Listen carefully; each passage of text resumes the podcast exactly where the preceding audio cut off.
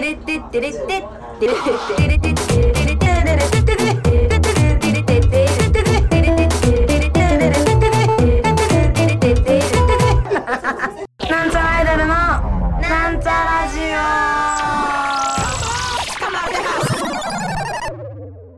新年明けましておめでとうございます、今年もどうぞよろしくお願いします。なんちゃらアイドルのあわはるです。よいしょー。さあちょっと貸してもらいまして、さてまあね、2024年になりまして、まだねそんな日は経ってないと思いますけど、どうですか？のんびりできましたか？新年は。私もね、実家に今年は帰ったりとかして、まあ、だいたい毎年帰ってんのかな？元旦に帰って、で、まあ、のんびりばあちゃんとかにも会って、で、めいがいるんですけどね、めいとショッピングモール行って遊んだりとかして、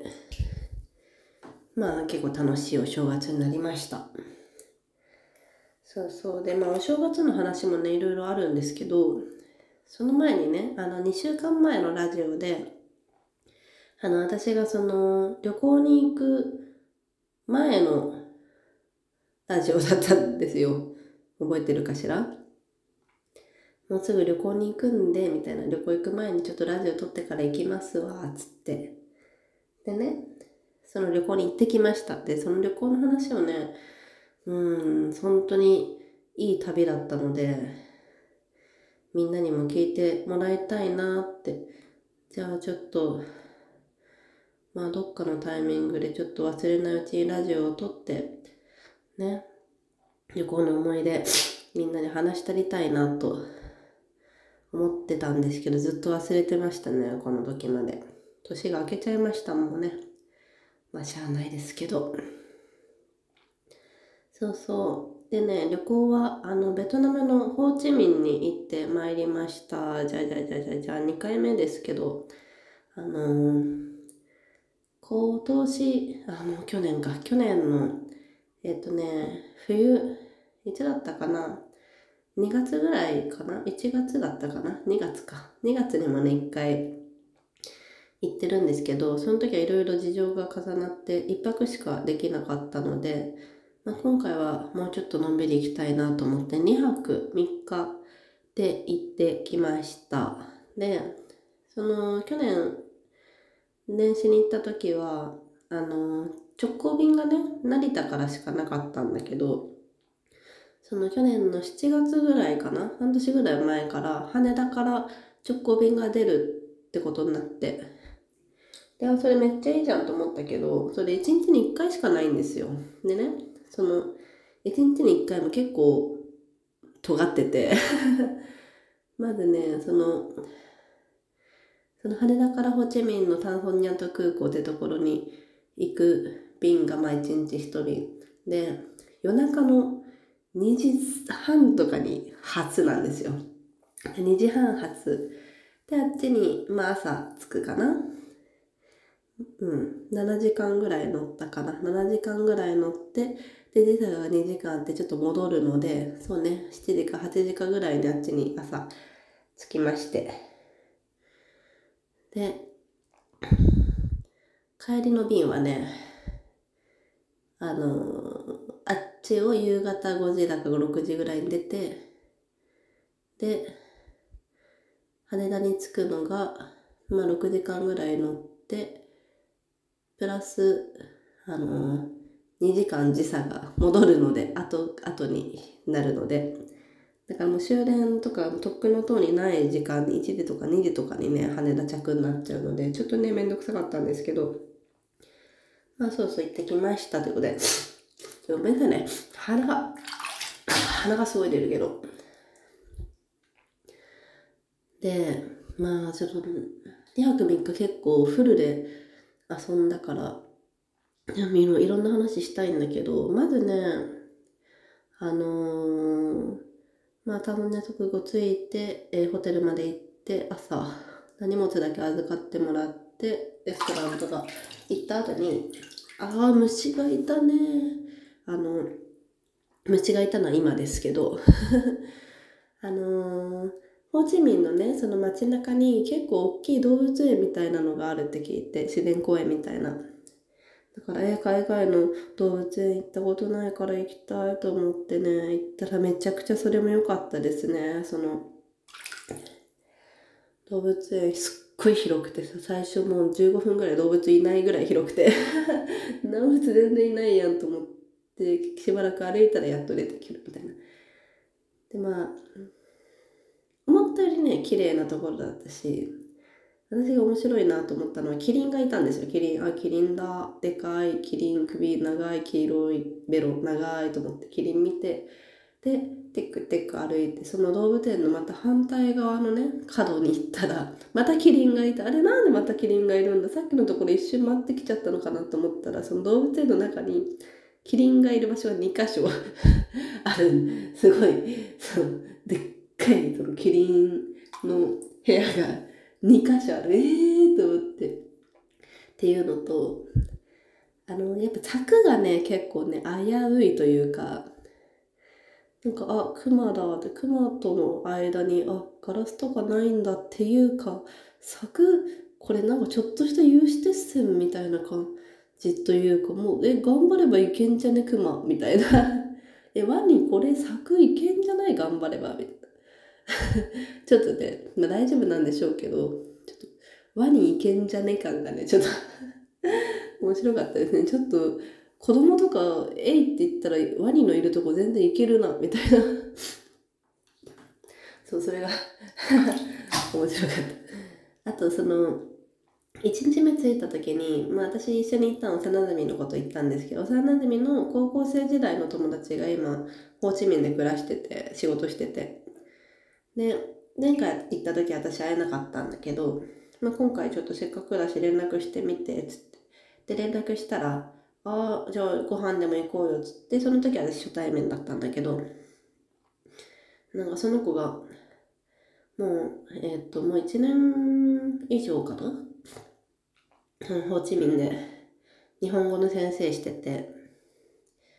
で、まあいろんな話して、で、どこ行きたいみたいな、ホーチミンであんまり、そのね、観光客だけじゃ行きづらいところとか全然案内してあげるよ、みたいなこと言われたから、その私の友達と一緒にさ、あ、ガールズバーとか行ってみたいかもね、つって。で、そのホーチミンの中心地に、日本人街っていうのがあるんですよ。で、その日本人街っていうのは、まあ日本食のレストランだったり、いろいろずらーっとあって、まあその、ホーチミンで暮らす日本人が、まあ遊んだりするとこ、近くにもしかしたらそういう日本人が住んでる町もあるのかな、そこに住んでるのかわかんないけど、でそこの日本人街がもう全然狭い小道なんで、ゴールデン街みたいな感じなんですけど、そこにね、昼間歩いた時は全然気づかなかったんだけど、夜歩くとね、所狭しとガールズバーが並んでて、でしかもそのガールズバーの女の子たちがみんな外で客引きをしてるんですよ。で、一軒ずつのさ、女の子がまあ10人いるとして、まあ店が多分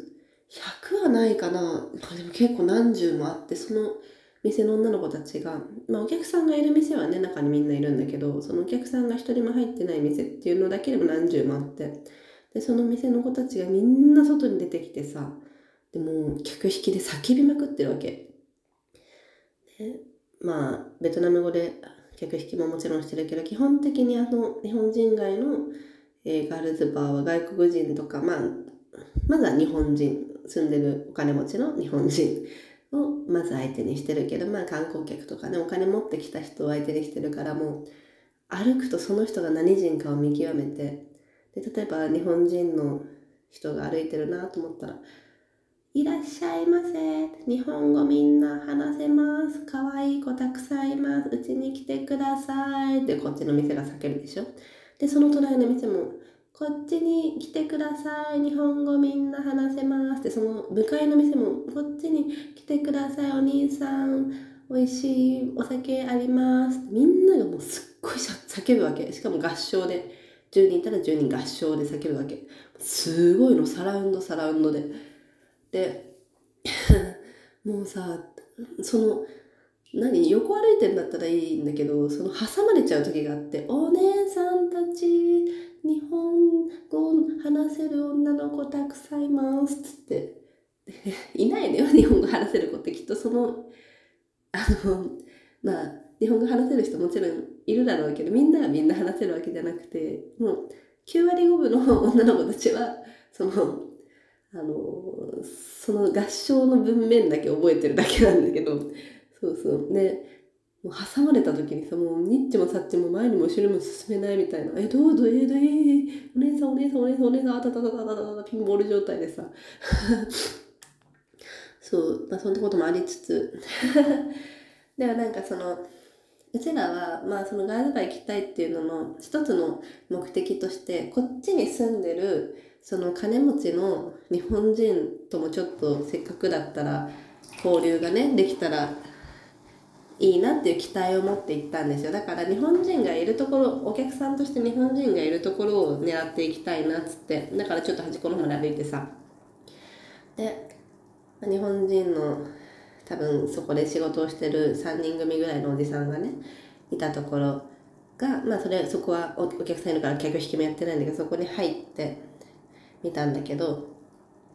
まあ、ガールバーとしてはすごいね楽しかったんだけど、やっぱそのおじさんたちは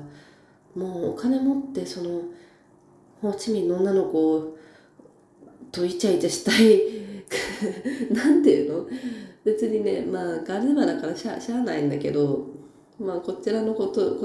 客には耳気もしないというか、少しも会話ができる感じじゃなかった、まあ、ちょっと残念。ちょっとホーチミン、ベトナム女子を左に乗せることに必死なおじさんたちだったから、なんなのあれと思って思ったんだけど、まあでも私についてくれたね、ななちゃんはね、すごいいい子でしたよ。いい子でしたっていうのもあれですけど、20歳ぐらいの子で、で、なんかお菓子とかすごいくれるし話もね、まあななちゃんあんま日本語喋れなかったけど、まあ片言の英語と、あとはもう Google 翻訳でどうにでもできるし、まあ、だからいろんな話をして LINE も交換して一緒に自撮りもしてで明日どこ行くのっつって、昼頃集合しよっか、あんな人がよっかとか言われて、本当にと思って、でも悪いからさ断ったけど、いやでも本当に実際来てくれるんだろうなってちょっと思ったし、そうそう、それがねすごい面白かったですね。でお酒をバカバカ飲んでさ、値段も聞かないからさ分かんないけどさ、ななちゃんに好きなだけ飲んでっつって、私もじゃあ好きなだけビール飲むわっつって飲みまくってたけど、まあ後でカードの請求見たらそんな1万円もいかないぐらいだったから、言うてそんなに安いんだろうな、一杯多分おごった分も500円とかなんだろうなと思って、分かんないけどね。そうそう、それがすごい面白かったっていうのが1日目まだ1日目でやばい。そうでまあ2日目がね長かったからいろんなことがあったんですけど、まあ走りましょうね。細かく私普段書いてるノートっていう日記にも書いてあるんで、もしね、まあそんな気になる人もいないと思うけど、気になってる人がいたらね写真とか載っけてますけど、2日目はね、まああちこち行こうって、まずねやっぱフォーを食べなきゃと思って、ベトナムに来た、やっぱその前回ベトナムホーチミン楽しかったなって思った一つの、まあ結構大きな理由として、フォーがすごく美味しかったので、美味しいフォー食べたいと思って、でフォーもうまいし、だしとかもうまいんだけど、やっぱね日本じゃあんまり買えない葉っぱたちが、ハーブ類がすごい美味しくて、で逆にいい意味レストランに行くよりも安い屋台とかに行った方が、そういう雑なもう雑草みたいなハーブだから、そういうので出てくるところはそう、それが食べたくて、だからその昨日のね現地で働いてる友達に聞いて、美味しいフォーの店教えてくださいっつって、そしたらちょっとやっぱ町は観光地だから、まあ美味しい、どこ行っても美味しいけど、まあ、せっかくだったら英語のメニューとか日本語のメニューとかないような現地人が行くようなお店にね行った方がいいんじゃないっつって教えてもらった店があって、じゃあそこに行こうっつって行ったんですけど、いやーそこがねマジで素晴らしかったですねもうたまに写真見ちゃう。美味しかったなこれっつって。まずね、なんだろうね、出汁がすごく美味しいんですよ。あれは海鮮と、まあ鶏肉、チキンフォーだったけど、海鮮の出汁だな、多分。あと、焦がし玉ねぎみたいな、飴色玉ねぎっていうんですか、飴色玉ねぎがもうめちゃくちゃ取って、出汁、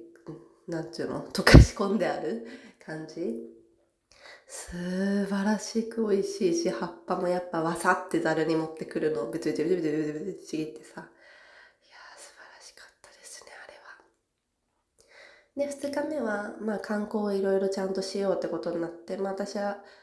前回行かなかったから、ちょっと戦争博物館は一応見ときたいな、つって戦争博物館行ったりとか、あとブックストリートっていう本屋さんがいっぱいある通りに行ったりとか、その本屋さんでなんか日本に来たことがあるミュージシャンの人にすごい声かけられて、なんか、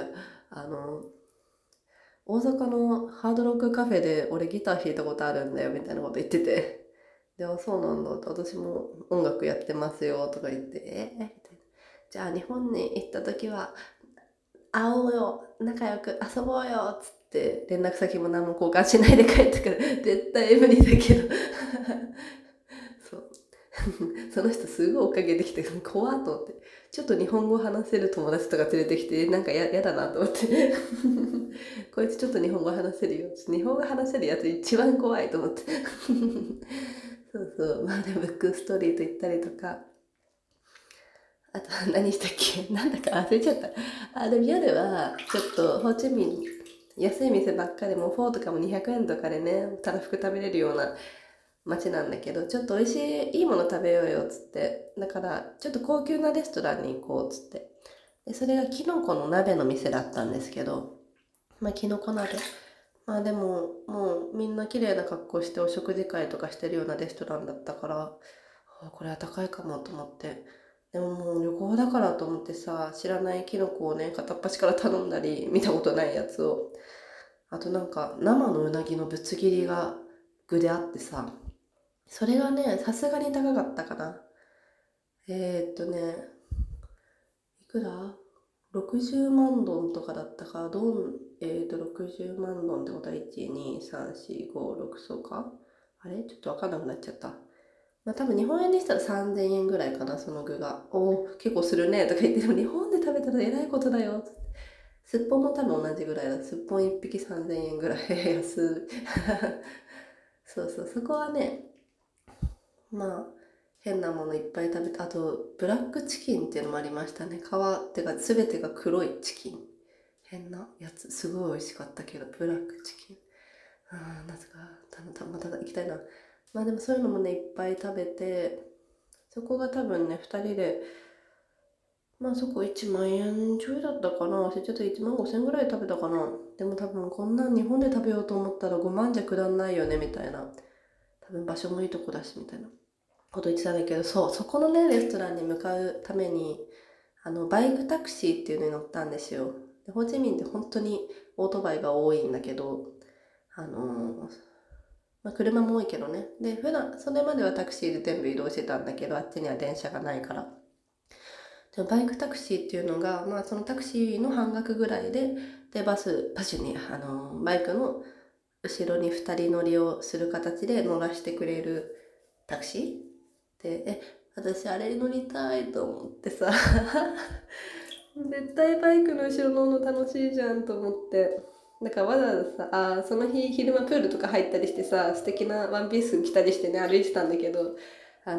ちゃんとズボン履き直してさ、怖いから、みんなねミニスカとか普通にロングスカートとかで履いてる、走ってんだけどさ、オートバイ、まあ、怖いから一応ズボン履き直して、その夏よ、もう30度ぐらいかな。で、夕方さ、ちょっと日が落ちてきた5時とか6時ぐらいにさ、バイクタクシー呼んでさ、でちょっと迷子になりながら、ちょっと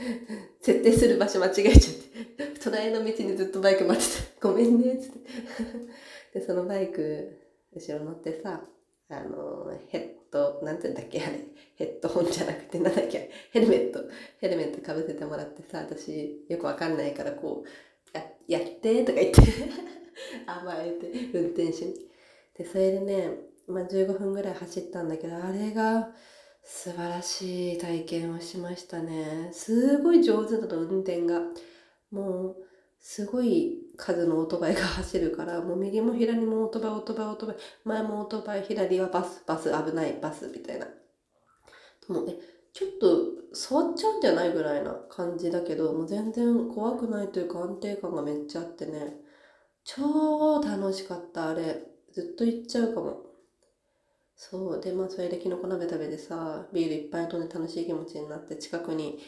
なんかちょっとおしゃれなビアホールみたいなのがあったから、クラフトビールのお店がね、まあ日本でいうと夜な夜なエールみたいな感じで、多分そのメーカー、なんていうんですか、メーカーが直営で出してるお店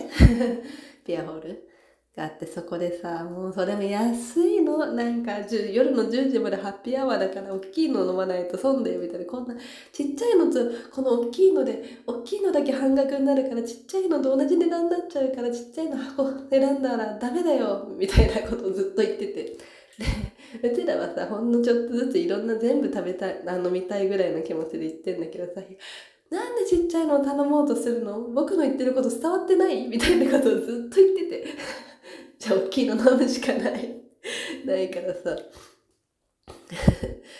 そう大きいのを飲むんだけど、でもいろんな種類飲みたい気持ちはまだあるからさそうチャッポンになってタッポンでなりながらね、いっぱい飲んで、で結構すごい美味しいビールがあってさ、そのアジアビールって結構ね、全体的に、まあ、ベトナムのよく飲む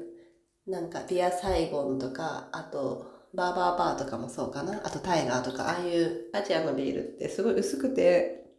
もう氷入れてガバガバ飲むみたいなビールばっかなんですけど、やっぱクラフトビールとかになると IPA とかね、味が濃かったり、すごい美味しいいいビールがたくさんあって、それをね、これ美味しいねって言ってたのが、缶でお土産で持って帰れるっていうのがあったから、もうじゃあ6本ずつ持って帰ろうっつって買って帰って、それを大事に抱えてさ、私はまたバイクタクシーが気に入っちゃったから、バイクタクシー呼んで、もうベロベロだし、ここに缶を6個抱えたままバイク乗ってさ、ホテルまで帰って、それがいやー素敵な経験だったな。またしたいな、あれ楽しかったな。バイク、バイクいいわ、好きだわ。あとなんかあんまり危ないから日本じゃできないと思うけど、やっぱ酔っ払って、なんか夜涼しいんですよ、あっち。今寒気だし、昼は33度とかあるけど、まあ、夜はまあ基本的にはどうだか分かんないけど、カラッとしてるから、すごい風切ると涼しくて、そうそんなことをしながらベロベロになって眠ってさで3日目帰る日は、そのフォーが美味しかったから、フォーをもう一回食べるか、いやでも違うものを食べるかっつって、なんかフォーの仲間みたいな、なんて名前だったかな、忘れちゃったけど、なんか細い春雨みたいな麺を食べに行って、それもまあすこぶる美味しくてでカフェ行ったりねして、カフェにエアコンが効いてなくて絶望したりしてね、楽しかったですねそう、ベトナム空港ですごいまったりとかね2時間以上並ぶ、すごい並ぶんだねとか言ってそういやー、いい旅だったな。そんで深夜に羽田帰ってきてさ、深夜の羽田着いたら、もう日本人ほとんど乗ってなくて、同じ飛行機に全然帰ってきた感じしないみたいないやー、また行きたいな。もうずっとベトナムの話してたいって思うぐらい良かったけど、まあでもあんま他のところに行ったことないから、こんなベトナムねしてるのであって、私はどこに行っても楽しかったって言うのかもしれない。まあ韓国も楽しかったしね、今年で言うと。でもあったかい国に行くのは本当にいいな、寒い時期に。だからおすすめです、ホーチミン。安い、IC の年末だったから飛行機ちょっと高かったみたいだけど、それでも片道25,000円ぐらいだし、正月行った時、去年2月に行った時は片道8,000円だったっぽいしそう、まあ成田からだけどね、すっごい安い、物価も安い3分の1ぐらいと思っててもいいかもしれないぐらい安いいやーよかったな、楽しかったな。今年またもう1回ぐらい行きたいなと思ってます。そんな感じです長いこと話しちゃって伸ばしちゃうので出ます。じゃあ今年も素敵な1年にしてください。ありがとう。